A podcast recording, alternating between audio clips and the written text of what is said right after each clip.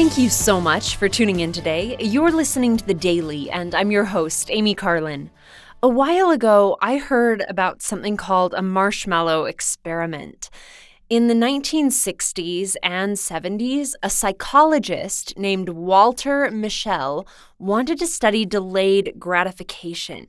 So he got together several study participants between the ages of 4 and 6. During the course of the study, each child was put in a room that was free from distractions, and then they were given a treat of their choice, which was sometimes a marshmallow.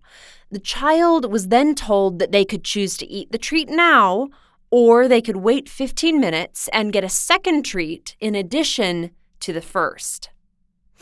During those 15 minutes, the researcher would leave the room and allow the child to make his or her own decision. They found that most children would at least try to wait to eat their marshmallow, even though a few of them did just eat it right away. About a third of the rest who tried to wait were successful in waiting for the full 15 minutes, and they got their reward of a second treat. Now, these children knew how long they had to wait. They knew what their reward would be, and they knew when it was coming. However, we don't always get to see this as adults or as followers of Christ. The gospel of Jesus Christ teaches us to consider the larger picture and to give up things that we might want now in exchange for other, better rewards. Other than the promise of a place at the right hand of God, we don't always know what these rewards will be or when they will come. For whatever reasons, God's timing meant that the blessing Elizabeth and Zacharias desired, which was to have a child, came much later than they expected. If you find yourself having to wait for a blessing, or if it seems that God isn't hearing your prayers, the story of Elizabeth and Zacharias can be a reminder that He has not forgotten you. He has a plan for you, and He always keeps His promises to His righteous saints.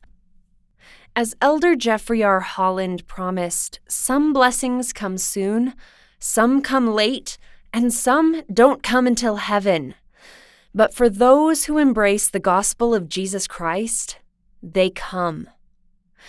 We don't always get to see how missing one opportunity now may lead us to more joy down the road. We can't always tell that an experience will help us to grow. We don't know whose life we might touch or how deeply when we choose to heed the promptings of the Spirit. We can't always see how the choices we make now will result in blessings and joy later on. But as we choose to do the small and simple things, giving up worldly expectations and aspirations, we will grow.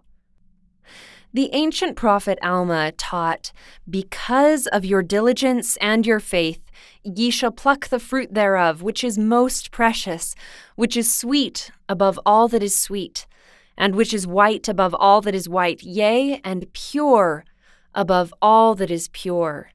And ye shall feast upon this fruit, even until ye are filled, that ye hunger not, neither shall ye thirst. Then, my brethren, ye shall reap the rewards of your faith, and your diligence, and patience, and long-suffering, waiting for the tree to bring forth fruit unto you."